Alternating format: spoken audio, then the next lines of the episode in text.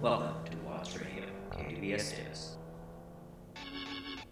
Good morning. Good morning. Welcome to Watts Radio. I'm Jeff, And I'm Hanji. and we'll be your hosts for this hour. This week, Watts Radio talks about zero net energy. Zero net energy? Well, we'll find out what that is eventually. But in addition to zero net energy, this new trendy thing that all the kids are into, we're going to catch you up to date on the world's current events in energy. Zero net energy, it sounds so cool. Sounds so cool, but does it sound as cool as flying cars? Flying cars! Yeah. We're going to talk flying cars, we're going to talk Elon Musk, everyone's favorite superhero, and then we'll talk zero net energy. All that and more. Oh, and grocery bags. And grocery bags. All that and more when we return on Watts Radio. So stick around if you have a chance.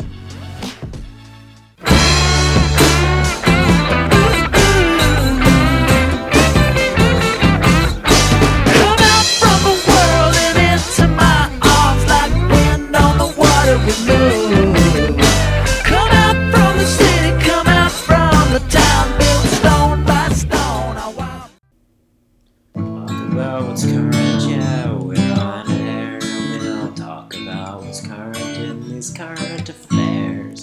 You're listening to Watts Radio, KDVS Davis.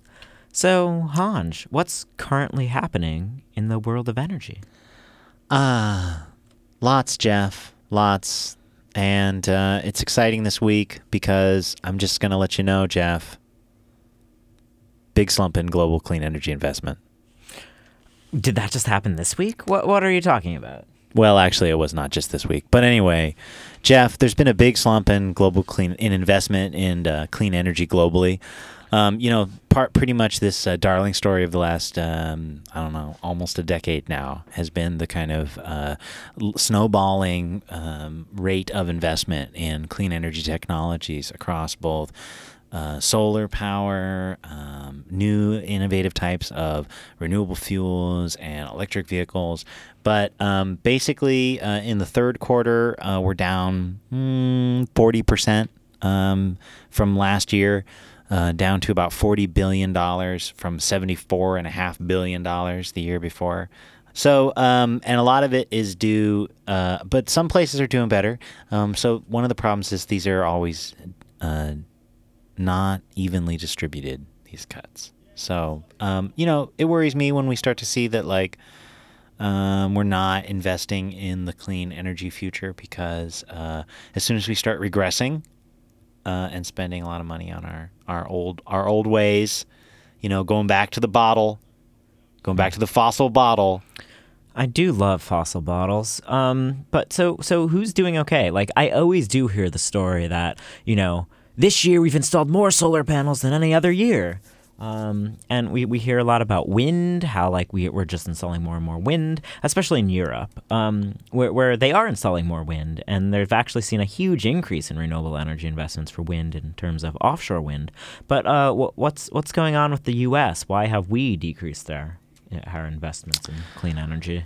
Well, uh, for all of you out there in Windland, there's a there's a wonderful thing um, that we do to subsidize wind energy. It's called a production tax credit. Uh, basically, it's um, about thirty dollars a megawatt hour that goes to wind, I believe. Um, and uh, the production tax credit um, is a really important tax credit because it uh, basically allows um, wind operators to uh, in, to capitalize on building new projects and ensure that they're going to receive a good rate of return. That's that's right. But so I guess what's been happening with the tax credit is that the government, uh, Congress specifically, that can never get their act together. No surprising, not surprisingly, um, they often decide to renew this tax credit at the very last minute. So there's a lot of uncertainty if it's going to get renewed. So what you end up seeing is these huge, like, sur- like sudden moves to invest at the end of the year before the tax credit goes away, and then people kind of back off on it when they're sure that it's coming back or uh, if it's not coming back, they stop investment. And so, what actually happened in the US was more certainty uh, came into existence about the tax credit sticking in place for a longer period of time. So, there wasn't this hectic, frantic uh, frenzy to uh, invest aggressively in wind. So, that kind of dropped this quarter's um, renewable energy investment compared to what we've seen in the past. Uh, the other major important thing that's happened is that we're actually using less energy now. So demand growth has decreased a little bit, and so utilities aren't as um, uh, th- th- they're not as gung ho about investing in new capital projects because demand growth has been stagnant. Mhm. Yeah, that is true, Jeff. And I think that you know the boom bust cycle of the wind energy industry in the U.S. Um, has definitely been something that people have drawn a lot of a lot of connection to the PTC, this production tax credit. Um, and you know, it does seem to be that really every time it's about to expire, we see a bunch of permitting go out for new projects, and then it goes, and then it's about to expire. It gets back in, but by that point, we've already slowed up. So anyway, let, let, let's let's jump onto the other side of the coin for a second and let, let's talk nuclear. Jeff, I think this is actually your favorite power. Um, I think of powers, I think nuclear power. I'm all for those nuclear powers. It is, it's true. Um, so, Jeff, you have some uh, some interesting news here about nuclear power in Japan. It turns out that um, those those islands of Japan they just could not they could not stay away from the nuclear power. So, uh, for those of our listeners that are old enough or have been paying attention to the world of energy for a long enough period of time, are familiar with the tsunami that struck Japan in 2011, and that caused a major meltdown at the Fukushima nuclear uh, power plant. And so, the power plant basically exploded because the diesel generator that uh, is supposed to kick in in an emergency got washed away, and this caused the reactor to basically create all this hydrogen, and then the hydrogen gas ignited, blowing up the uh, facility. Hydrogen bomb. The hydrogen bomb. Indeed. Um, so, uh, after that aftermath, there was this huge push from Greens and concerned citizens about like the fallout from nuclear power, how it's too dangerous, and then there came into light a bunch of fraud associated with uh, TEPCO that was running the power plant, and so Japan shut down basically all of their nuclear reactors. Um, and Japan's an island state that doesn't have a lot of natural resources uh, of their own, so they don't have coal, they don't have natural gas. And they're not at a good latitude for solar. Uh, they're not at a great latitude for that. So without nuclear, they have to import all these fuels, all these energy sources, and that gets really expensive. So keeping the nuclear plants shut down was very expensive for Japan. And just recently now, they've started uh, starting up a few plants. Um, so around 60 reactors were shut down. They've only begun opening some reactors uh, August 2016. Uh, I'm gonna butcher this name, but the Shikoku Electric Ikakta 3 reactor restarted.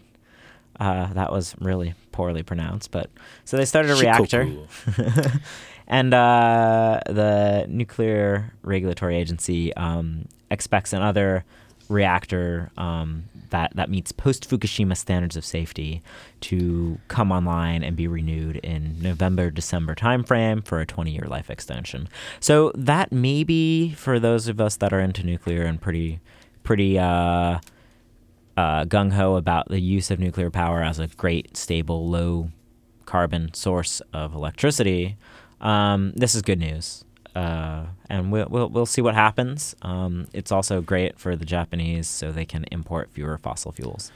Well, Jeff, I think nuclear power is, you know, obviously going to be an important part of our energy generation portfolio for a long time, maybe unfortunately. But I'll tell you about some one technology that I'm um, excited about, although not excited for the reasons we need it, and that's desalinization. Uh, for those of you out there that um, don't know the word desalinization, I, I don't know if there actually is anybody. I, I'm sorry if you don't. I, I hope I'm not insulting you by saying that, but um, desalinization is removing salt from water. Uh, so so that wasn't that complicated. But the the thing that's interesting is Jeff, I was reading about this week was that they want to do so the idea here is to do desalinization as an option for energy storage in certain arid climates. Okay, so desalinization is a very energy intensive process. It takes a lot of energy to take salt out of seawater and make it potable. Um, despite the fact that you know there's a lot of water on this planet, uh, most of it's salty and not very good to drink. Now, over the years, desalinization has been getting more and more energy efficient, um, and uh, more and more desalinization ha- capacity has come online. In fact, um, on the uh, across the world, about 57% uh, capacity increase between 2008 and 2013, um, and so now currently about 1% of global uh, the global population, or about 750 million people, actually get their water uh, from desalinization. And um, the Global Water Intelligence Institute, uh, so basically some some some uh, uh, third-party research groups have basically suggested that almost as much as 15% of water, um, uh, so 15% of the world population uh, could be uh, uh, could have be could have their water needs met by desalinization by 2025. Um, so at any rate.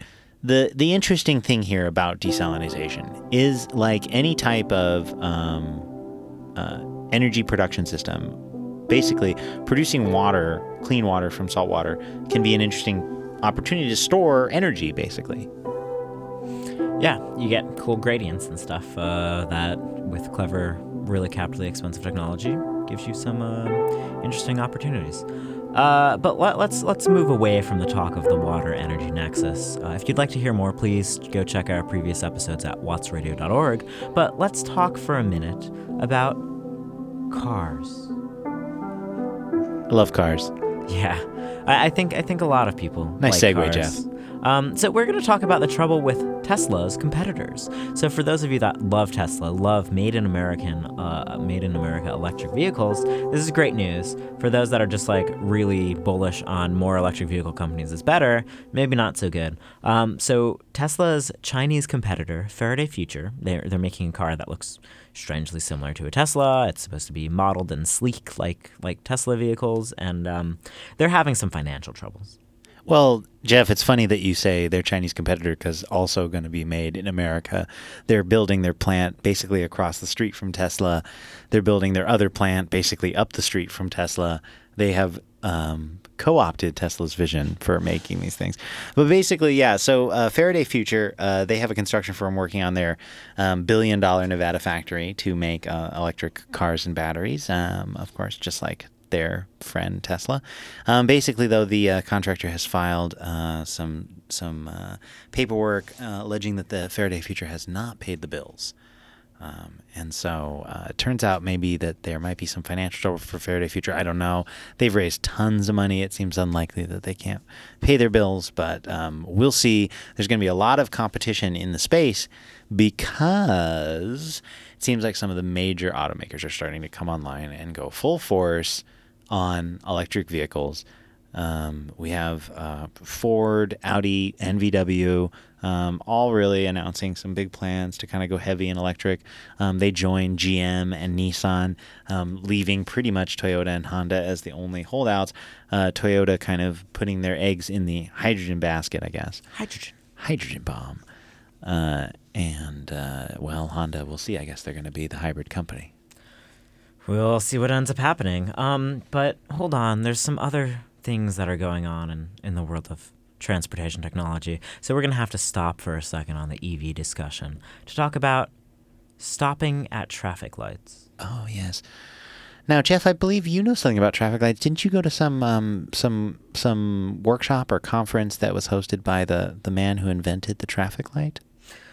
Uh, I want to go that far, but I, I've been to many a conferences that talk about super exciting things such as pavement technologies, um, the differences in asphalt and concrete as a roadway surface material, and also how one can learn to love roundabouts, that uh, delightful European invention that we don't really quite understand how to use correctly in the U.S. Um, but we're not going to talk about that right now. We're instead going to talk about the new technologies being developed for the average everyday car driver that really gets frustrated when they're waiting at stoplights.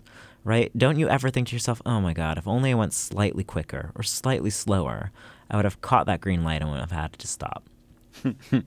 Exactly. And, you know, I think a lot of times if I could just make it, maybe I would just accelerate a little more too. Uh, I don't know. Okay. Well, anyway, Ford and Audi both have announced this plan to allow their cars to catch, uh, basically to include technology that will. Um, in Audi's case, actually communicate with the he- with the lights themselves. In Ford's case, I believe it monitors them, um, and and basically they allow you to know when the light's going to turn green um, or red. Uh, and so the idea being that you can, uh, you know, maybe slow down a little bit earlier, but also, um, you know, catch the green. Catch it indeed. Uh, so let's jump on over to talk about like some of the weird bureaucratic issues that go on in the bizarre place that is U.S. political environments. And this also kind of relates to the ongoing issues with the Dakota Access Pipeline that's taking place to a small degree. We're going to talk a little bit about pipelines. Um, and so, the Environmental Protection Agency, EPA, is not pleased with the Federal Energy Regulatory Commission, so FERC. Uh, FERC, they're the government uh, agency that monitors, investigates electricity, natural gas, hydropower, oil, and uh, pipeline infrastructure, as well as LNG terminals, electric. They, they do a lot of infrastructure. They're the ones that regulate all that infrastructure. And so um, they've been permitting and allowing a lot of pipelines to occur, uh, natural gas pipelines specifically. Um, and pipelines are a great way to transport commodities. Uh, you stick the commodity in at one end, and it's indistinguishable across the entire pipeline. People that subscribe to or purchase contracts to use the pipeline can take out the commodity for whatever their being their contractual uh, obligation or terms are, and it all works out wonderfully. It's a very efficient way to transport quantities, large sums of distance. Um, that's why we build them. And so FERC has been readily permitting these things for quite a while now. If you look at the U.S. pipeline network, it's really kind of impressive. Um, it takes up the whole map. It goes practically everywhere. Um, We've been laying a lot of pipe, eh? We've been laying way, way much pipe. Um, so the EPA, uh, they're saying that you know FERC needs to better consider um, their approach to uh, permitting these pipelines. They're not doing adequate uh, environmental impact assessments. They should be considering the life cycle emissions um, associated with the fuels or the construction and the maintenance and the long term use of these pipelines, and that they're not doing that and they're permitting these things to go ahead. Whoa, FERC, slow your pipe laying down, dude. Yeah, so EPA, they're saying, hey, you know, we've got to be the environmental cops now for some of our own government organizations that are maybe a little bit too uh, traditionally non green. And so that's kind of interesting. It's always fun when government org- organizations go after one another. It's true. I do like a little a little uh, interagency catfighting. Um, yeah, but the EPA is right, man. I mean, like the uh, the National Environmental Protection Act provides a great framework uh, for conducting a review of the potential environmental impacts. Um, uh, I know we were talking not about mentioning the uh, Dakota pipeline. But you know, this is another case where obviously, um, you know, the Army Corps had a pathway for this pipeline that was really close to Bismarck, right? Um, it got moved, it got resited further south, closer to this, to cross the Missouri, closer to this tribal lands, basically in this area. Um, and once again, you know, the the the the key point I think of a lot of the protesters have been centered on the need to do an adequate environmental uh, study and to take a more precautionary pr- principle life cycle perspective to kind of think a little bit more broadly about how much you can really ruin the local environment by putting one of these things down. There's also the Dakota Access Pipeline is likely in weird legal territory where the Army Corps of Engineer also did not adequately consider the provisions that are required of them when dealing with land near tribal areas. Um, and so, yeah, uh, again, this is an instance where government uh, entities are not always following all the governmental regulations and requirements that they should be. Yeah, and actually, I think this is actually a good example of government functioning the way it should, uh, which is to say that, you know, FERC is out there trying to do its thing, and EPA is out there doing its thing, and EPA can say to the FERC, hey, you need to make sure that, you know, you observe the law of the land. So that's great. All right, let's let's go to the free market and let's talk Elon Musk, everyone's favorite superhero.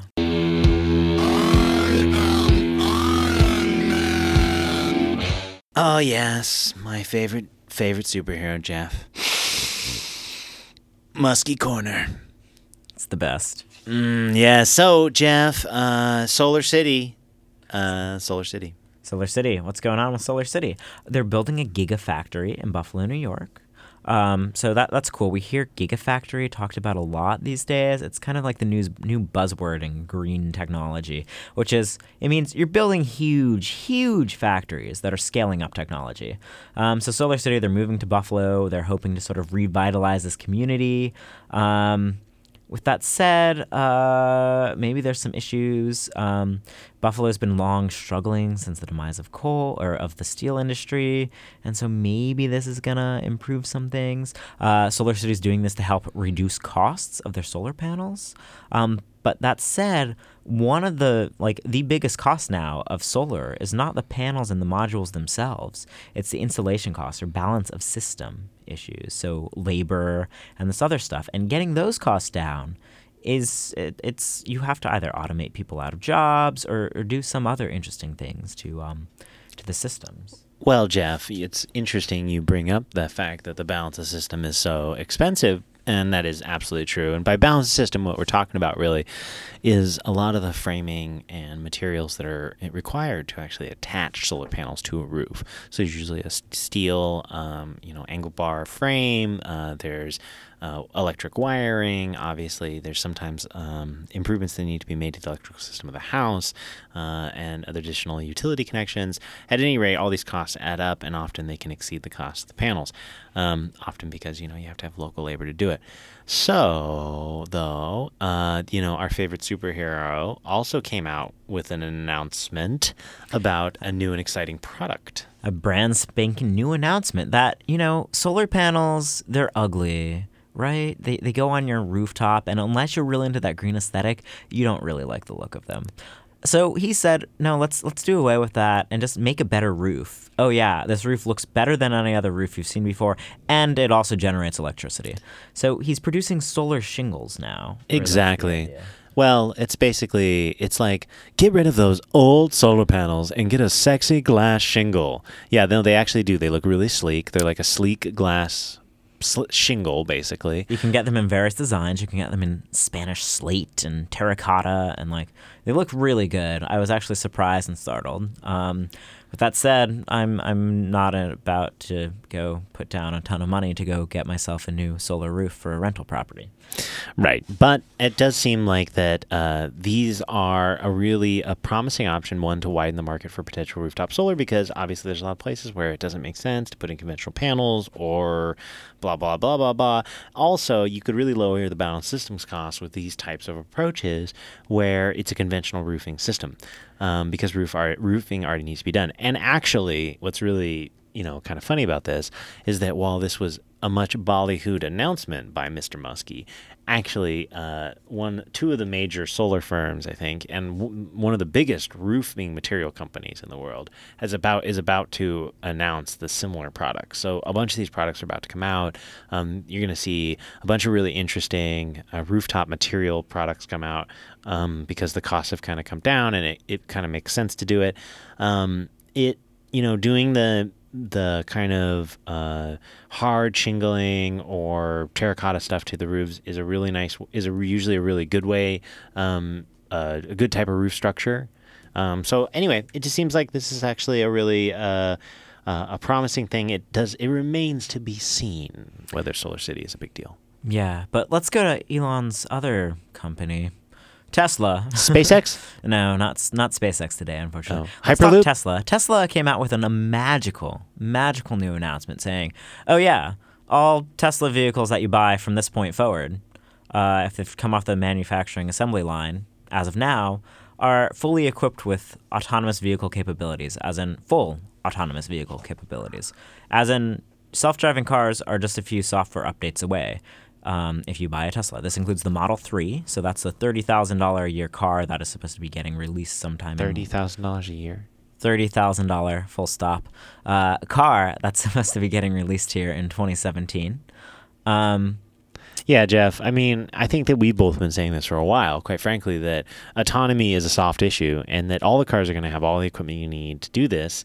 Um, and that really all it's going to be is about a software upgrade uh, that, you know, you can push out to vehicles that suddenly allows them to drive themselves. yeah, and I mean, Tesla is right now at the forefront of this. This is way too discounted that they're the only company right now that is collecting millions of miles of autonomous data every month. Um, so Google, who's been working on self-driving car projects now for years, way ahead of Tesla in terms of the years they've put into this, has much less data than Tesla does. And if you recognize that autonomy and teaching computers to drive is about data, Tesla is definitely at the forefront on this. So It's pretty cool. You know, though, there is some people who are trying to catch up and and doing a good job of it, and uh, one of them is Uber, and not just driving cars around. Not to mention that because they they obviously have their the autonomous fleet that they have in Pittsburgh now, twenty um, a couple dozen cars there they have driving around. Um, they've had some independent. Uh, they've had some truck, some car monitoring as well. They also recently purchased a exciting startup firm called Otto that's making an autonomous truck. This is a similar. This is a class seven eight uh, delivery truck. So the kind of like a big eighteen wheeler that you think driving down the freeway. And basically, I'm just telling you, self driving trucks are here because uh, I watched a video this week that was self driving beer. Jeff, self driving beer. Yeah, that's right. Uh, Anheuser Busch, most uh, the the Belgian company most familiar for their uh, Budweiser product, um, they they delivered a semi tractor full of Bud Budweiser. Uh, it's actually just Budweiser, I guess. Um, to Denver. Um, No, no, no. no, no, No, Fort no. Collins from Fort Collins through Denver to southern Colorado City, in the shadow of Pikes Peak. Yeah, it was a hundred. Basically, uh, you know, they this uh, truck drove about 120 miles um, with the truck driver not behind the uh, uh, steering wheel for the majority of the time. In fact, he was actually He was doing yoga, is uh, what he was joking about. yeah doing yoga in the back in the sleeper trailer because most truck drivers um, know yoga. but uh, any rate, um, this is beer drones are coming, people. I'm telling you, this is happening. Uh, this was an exciting thing. Um, speaking of drones and magical technologies, remember the flying cars that we've been dreaming of since we saw Back to the Future as a kid? I love flying cars. Well, Uber has once again decided to try and make this a reality.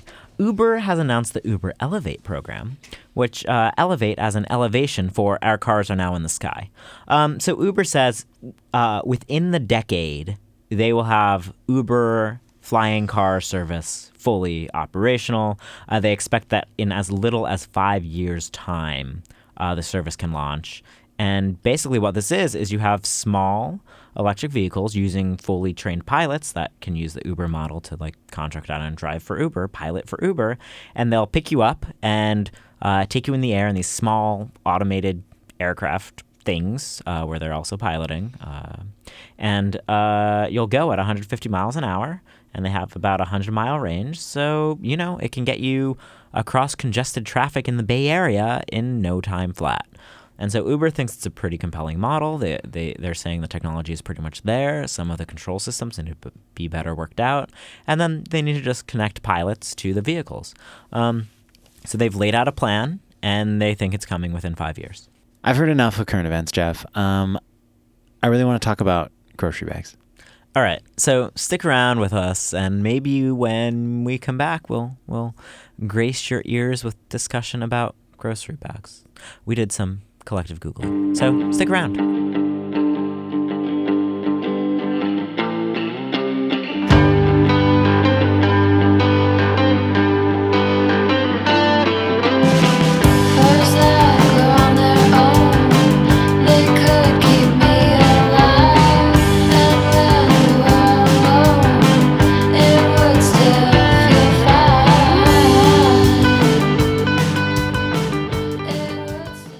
Listening to Watts Radio with Jeff and Hanj on KDVS Davis.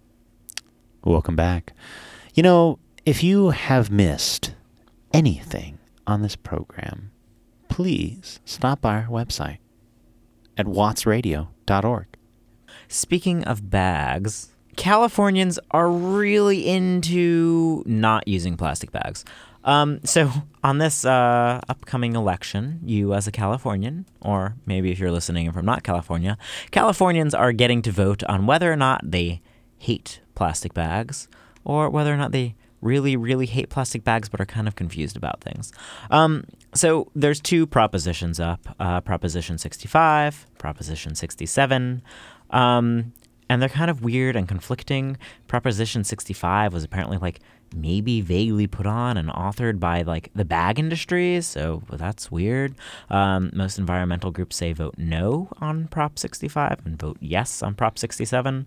Basically, it's California wants to ban bags, and uh, if you use plastic bags, that is, and if you do end up using a bag, you need to pay 10 cents for its utilization. You know, Jeff, I mean, that's interesting stuff, but um, what's really important here, and something that we forgot to mention at the outset of this, is that right now, Jeff and I, uh, what we're talking about are um, plastic bags, like the kind you get at the grocery store. And the reason we're talking about that is because once a once in a while, or every couple of weeks, um, we like to spend uh, a little time doing what we call 20 minutes of collective googling. That's where Jeff and I sit. Um, and for uh, you know 10 minutes each um, or 20 minutes collectively uh, we google a subject that we don't necessarily know much about. Um, and then after googling it for 20 minutes we try to talk about it like we're experts. Um, and that's fun. That's a lot of fun.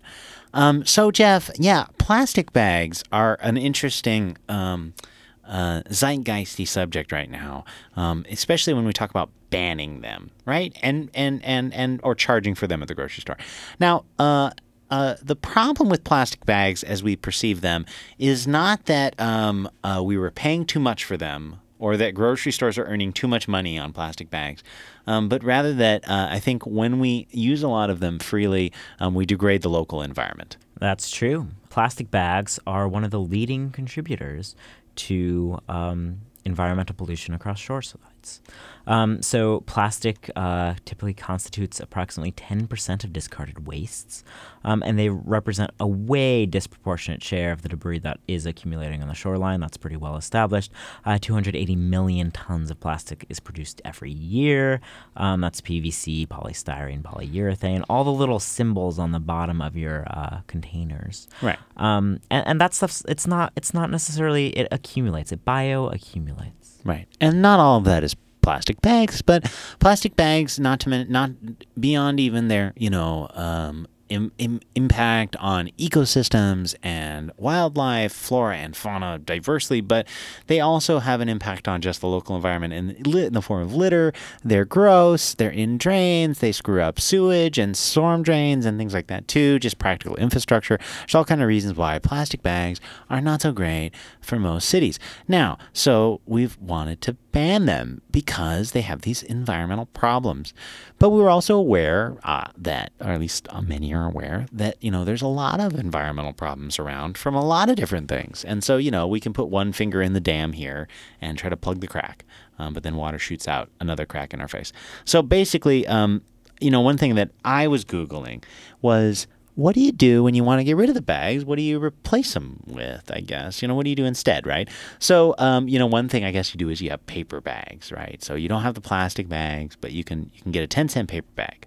And that's the 10 cents that is either going to fund the stores because they're more expensive now, or potentially fund an environmental fund that maybe is questionable.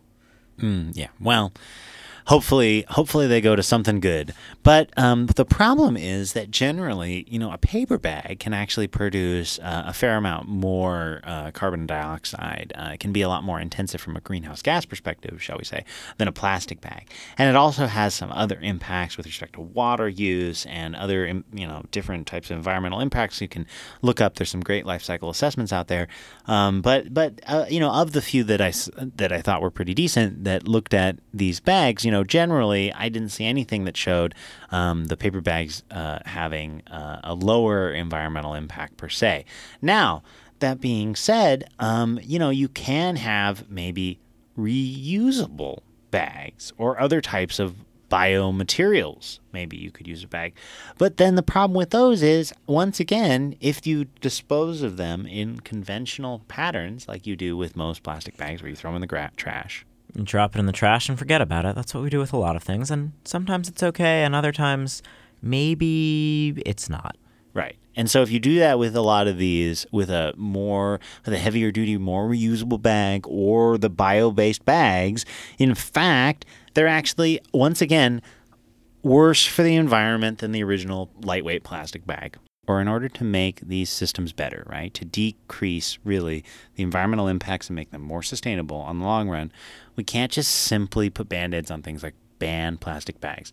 We need to create new systems where people have behavior change. They either use reusable bags at the grocery store consistently, or we have um, robust, easy collection of compostable goods, and things can be recycled more efficiently. And that's a future that, you know, a lot of Davisites are really happy to live in. So I think with that said, we'll play some good listening tunes. And uh, when we come back, we're going to talk about zero net energy.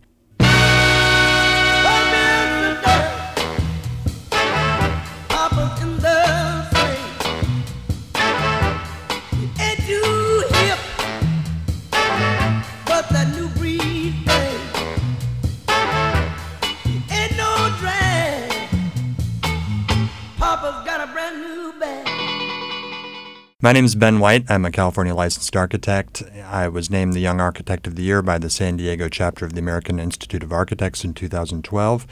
I was a two time winner of the Be- Better Buildings comp- case competition in Washington, D.C., and the manager of the UC Davis Solar Decathlon team in 2015. And I'm currently pursuing a PhD at UC Davis studying zero net energy issues in the built environment. Okay, Ben, we're going to get right into it. We hear a lot about this concept of zero net energy. What the hell is that? Well, that's an excellent question. And zero net energy is on the lips of anybody involved with the built environment these days, from policymakers down to building contractors. And what, in a nutshell, there's a lot of different definitions for zero net energy buildings. But the definition that the state of California has chosen to adopt is a zero net energy building is a building that produces as much energy on site as it consumes on an annual basis. And the California Energy Commission is currently in the process of updating the California building codes, which fall under Title 24 of California statutes, uh, to mandate that all residential, new residential projects be designed to zero net energy status starting in 2020, and all commercial buildings be designed to zero net energy status starting in 2030. Okay, Ben, so that sounds really awesome. I am a big fan. I actually grew up in a house that was off the grid and ran on solar. And, uh, you know, so I appreciate the ability to be self sustaining. But, you know, I also grew up on several acres. So, um, what happens when you have really tall buildings or you want to densify, you want to be in the urban area? It seems like it would be really hard to, like, have enough space to make renewable energy when you also have a lot of people in a small footprint. You're right, and you just said a critical word as well that I left out of the definition of zero net energy, which is renewable energy. So, part of that definition of zero net energy is that the energy that's generated on site comes from renewable sources. And in most cases, now what that means is roof mounted photovoltaics for some of the reasons that you just mentioned, namely site constraints in terms of available area. Uh, rooftops are kind of the, the biggest wide open area on a site on most people's uh, residential lots to be able to put renewable energy sources. The my understanding of the evolution of the building codes is that high-rise buildings, like you mentioned, high-rise residential buildings will be excluded from the requirement for zero net energy design. Really, absolutely, because of what you said, the energy use of those buildings per square foot of site is so high that there, it'd be extremely difficult to um, make up the energy with uh, renewable sources on, on some of the high-rise projects, specifically like like you see going up right now in big cities like San Francisco and LA and others. So you keep talking about this on-site thing where the energy has to be located on-site, and so that's not that reasonable for these more dense high-rise buildings. But you haven't mentioned this time of use nature. So are these buildings all like having energy storage built in so that they actually use the energy they produce, or is it more of a net metering kind of concept? It's it's very much a net metering concept. So there is energy st- storage inherent in these projects, but that's in the form of the electrical grid. Currently, uh, readily available, affordable energy storage at a residential scale is really not available on the market. There are a few examples of, of uh, products that are, but it really hasn't reached a market penetration to um, make it readily available for most homeowners yet. So, really the concept of zero net energy currently depends on being able to use the electrical grid basically as a battery for energy that's generated during the daytime uh, from from renewable sources and then used at different hours. Okay, so if there's this uh, inherent concept that we're not going to be using the exact energy we produce and we're relying on the grid, why is there the on site requirement for this energy? It seems like it, it would be perfectly reasonable to locate a wind farm or a solar array far away from your home and then use that energy anyways and count it as your energy if it's all ending up in the grid as a fungible commodity. You're absolutely right. And the I don't to me there's not an easy answer for that question. I, I think probably one of the easier answers would be that it makes accounting much easier uh, for zero net energy projects to say that it all has to be uh, consumed that you're only looking at the energy that's consumed and generated on site. If you begin to uh, look at larger scale renewable sources or uh, say utility scale uh, renewable energy uh, facilities, it starts to get difficult in terms of allocation of how do you allocate the energy that's generated at those facilities to individual homes across the state. So, from both a energy accounting standpoint as well as a financial standpoint, it becomes much easier to uh, limit limit the boundaries of what you're looking at just to an individual building site. And whether that's the right thing to do or not remains to be seen. Actually, the there are uh, many advantages to considering larger scale uh, renewable sources, such as wind farms, as you mentioned. Uh, and there could be real engineering advantages in terms of being able to look at zero net energy in terms of community scale or regional scale or even statewide scale energy generation as opposed to uh, energy generation on individual sites. There are a number of uh, folks out there who believe that uh, having uh, renewable energy distributed on many rooftops on many sites, uh, otherwise known as distributed generation, uh, builds in some resiliency to the electrical grid that is beneficial, and that it starts to localize power consumption and generation, which some people also find is a desirable uh, quantity. That, however, really starts to get away from the definition of zero net energy. Those are those are kind of ancillary issues uh, to ZNE. When we talk about the type of energy used from buildings, from the built environment, and we talk about zero net energy, we're often talking about, um, you know, kind of conventional building uses like heating and cooling, lighting, and appliances, right? Um, but uh, you know, we are those are getting more and more efficient, and we're putting more and more of our building energy use into plug loads. Um, which you know are becoming a larger and larger share of how we use electricity and use energy, which are a harder and harder piece to predict, right? And then we like talk about these really dense. We want to urbanize and we want to live in more efficient, you know, urban arrangements that decrease the need to travel because it's very energy intensive, um, particularly by you know single occupancy SUV. So I think that together, the idea of doing that in ZNE starts to like limit its effect, and we should maybe focus more on, like you said, community scale. Well, there's a number of topics to unpack here, and several of which you just mentioned. so you're correct in saying that plug loads are an increasing component of building energy use, and it's projected that miscellaneous electrical loads or plug loads will be the largest and fastest growing component of building energy use moving into the future as we acquire more and more electronic devices and more uh, pieces of equipment that are not permanent pieces of a building. Um, and that area of energy consumption in particular is extremely difficult to regulate um, as it doesn't fall under the jurisdiction of any particular building code and typically appliance energy efficiency is not a state controlled issue, but rather a federal issue. And federal energy efficiency standards for appliances, uh, I think it could be fair to say that they lag behind uh, what California would be doing in terms of building energy efficiency equivalency.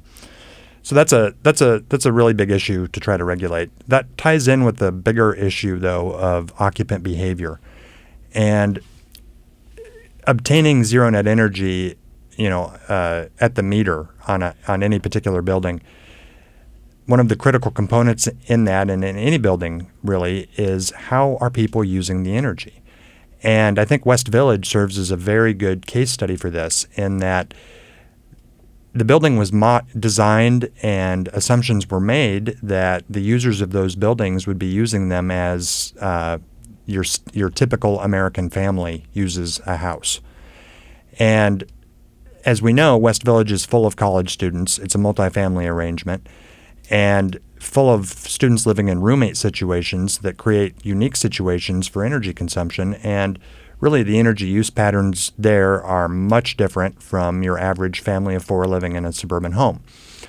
As a result, uh, the energy consumption at those buildings is higher than a typical uh, suburban home housing a family of four or, or what have you.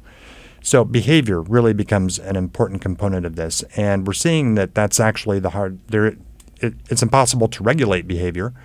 So how do you provide a system of incentives and sanctions to encourage the general population to move in the direction of energy efficient behavior? And I think that that's an area uh, that will continue to be studied for some time as as we we strive to be more and more efficient with our buildings. Um, the densification issue that you discussed is also very important. And you know, as uh, there's a direct correlation between densification of building structures and energy efficiency, where more dense structures typically are more energy efficient. So I think that it remains to be seen in California how the push to increase density in urban areas will impact overall energy efficiency because really that push has just really begun via SB 375 and the jury is still out as to whether or not that'll be effective. There's got to be ways that we can do this without, you know, adding a bunch of new things to buildings. Don't, can we just design buildings better so they use less energy? We can, and so the to me the trouble with relying on technology to achieve energy savings is that it, it's dependent upon human behavior, and technology can fail, or may not, or and it can also be applied in in inappropriate ways. Really, if we go back to the beginnings of architectural design and think about building orientation, building materials, uh, building design in terms of passive strategies to control building temperature, to control building comfort, I think more emphasis on that would y- potentially yield uh, some big results in terms of total energy savings. An example of a neighborhood here in Davis that was designed using passive strategies that has received a lot of attention over the years. Um, the neighborhood I happen to live in is Village Homes, and all of the homes in that community uh, were designed using various types of passive strategies. Some were more successful than others. And since they were built in the 70s, many have been renovated in order to make them work better. But the basic tenets of passive design are there. And any architect who goes through a decent architectural training program is familiar with these uh, kind of the, the strategies of good passive design. And I think if we start to see a lot more of that, particularly in the single family residential market, then we're going to really start to see uh, energy use come down as well. Now, the reason that we don't see a lot of that currently is construction has been commodified like any other major industry. And uh, the folks involved in the construction industry have figured out how to maximize production rates and maximize profit. And really, passive design, which is unique for each building site, really isn't conducive to mass produced housing. So it's it really going back to passive design strategies would rec- represent a paradigm shift in terms of how we produce housing in the state. And I think that the building codes could actually be used quite a bit to encourage that. So you're talking about these passive design buildings and harkening back to an age of bygone architectural design. But when I think of a lot of previous attempts at energy efficient buildings, uh, buildings come to mind that I think generally are regarded as ugly. So, like the California Energy Commission building often gets a lot of flack. It was supposed to be one of the best, like, most energy efficient buildings at the time. And it's not very eye pleasing. The aesthetics don't seem very good. People seem to not enjoy this. So, are passive design buildings things mm-hmm. that people don't like when they get? Or is there something more to it? No, and I could. I think the short answer to your question is no, and I won't comment on the aesthetics of the California Energy Commission Commission building. Um, but really, just to take passive design as a as a kind of more to put it in a historical context, passive design is the way that human beings have been building since we started piling rocks on top of each other to provide shelter. And if you look at some of the ancient structures that have been built, even going so far back as the Anasazi Indians building at Mesa Verde, those buildings are designed according to passive design principles. For fast forwarding into maybe the 1800s, well, 1700s, 1800s, 1900s, most buildings were built according to passive design principles. And I don't think anybody would uh, make a statement that there were not beautiful buildings that were created during those periods. When we really started getting away from passive design was with the advent of air conditioning and the ability to regulate the temperature inside of buildings using mechanical means. And all of a sudden, it didn't matter how you oriented a building, how you treated the windows. That advent of technology, which brought us away from passive design, allowed all sorts of building shapes and forms and materials to be used. And that was great for architectural invention, but we also saw a big increase in building energy use, as well as other issues like sick building syndrome and some of the other negative things that have happened with building design over the years in terms of occupant health and occupant functionality. I think getting back to passive design, what that means for, for a lot of us in the design professions are that you really start to have to pay more attention to the particular site, to the region, to the microclimate, to the to the factors that surround your building that make your site unique. And what it offers the opportunity to do is create buildings that are more unique and well situated for their site, which to me is a is a wonderful thing. The the concept of being able to travel from town to town or city to city and see variation in buildings because they're designed for their site. Whereas today if you're in Davis, you can drive to Sacramento, and the buildings in Sacramento look just like the buildings in San Diego, that look just like the buildings in Las Vegas, that look just like the buildings in Connecticut. So there's really no consideration anymore for climate, site, and locality. Going back to passive design, I think would, would start to reinforce that. I'm not saying that we need to go back to the past. I embrace technology and all its advances. And I think that there's a place for, for good modern building techniques, good modern building materials, just with an acknowledgement that basic passive design strategies uh, could represent a, a, significant energy savings if implemented properly. So uh, I guess um, is the ZNE concept really a thing that will only be realized in the future? Are there examples of zero net energy buildings today that are truly zero net energy? You know, that's a really good question. There's here at UC Davis, we're home to the largest planned zero net energy community in North America uh, with West Village. And that building was built according to the 2007 California Building Code energy standards and has yet to actually obtain zero net energy on paper or in, in reality. Uh, the last values that I saw for that project were that it was about 87% uh, ZNE, so generating about 87% of the energy that it consumes. There's other projects around the state that have aimed for zero net energy, and it's my understanding that several of them have have, have obtained it, uh, but certainly not every project that's been designed to ZNE standards to date has been able to actually achieve that type of building performance. One of the premises of this, though, is that it relies on kind of this robust net metering policy stuff. And we've discussed in the program both the political sort of implications of, of these kind of, uh, well, anyway, when, when net metering becomes a little less savory, uh, as it did in Nevada a few months ago. So, what happens when the economics of net metering or something like that change? Does that change the zero net energy game? From my perspective, and uh, maybe we'll get some folks calling in about this, but from my perspective, it's not so much an economic question as, as it is a political question.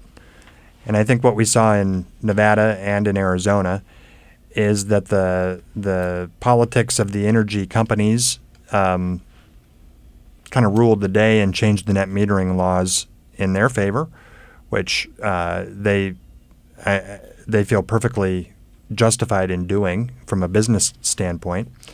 In California, the net metering laws are currently tipped a little bit more towards the producer's favor, meaning the, the person who has solar panels on their roof. In terms of California, folks are reimbursed for the electricity that they produce. And I know that's a topic of a lot of sensitivity for the utility companies. So, in California, the entity that's responsible for mitigating or for negotiating that, that topic is the California Public Utilities Commission and they've been struggling with it. There's been talk over the years about going back to uh, wholesale rates or even lower uh, for for folks that are in a net metering net metering agreement. And there's been, you know, advocates pushing for higher reimbursement rates based on time of use. So I don't think it's a settled question yet. I think it goes both ways, and, and it's very much a, to me, it seems like it's very much more of a politically driven issue than an economically driven issue. So, is your home zero net energy? Hmm.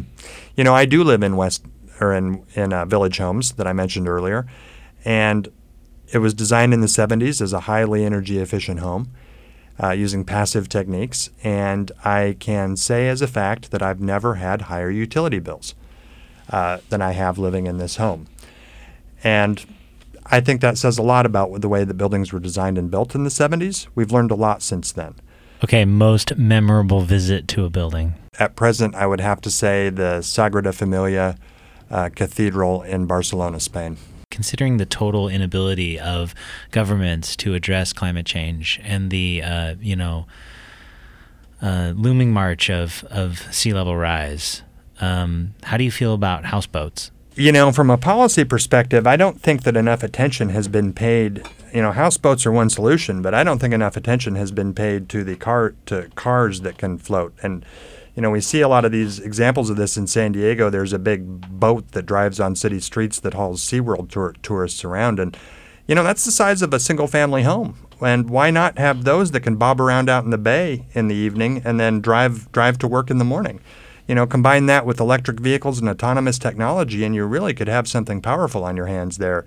That you know, you're not paying rent for land. You, everything's self-contained, and you know, it could potentially be zero net energy as well. So I, I think that there's a lot of opportunity that we haven't tapped into in the state yet. Excellent. Amphibious zero net energy vehicles. Coming to a roadside near you. Um, all right. Well, I think that wraps it up. So thank you very much, Ben. It was great having you on the show. Thank you.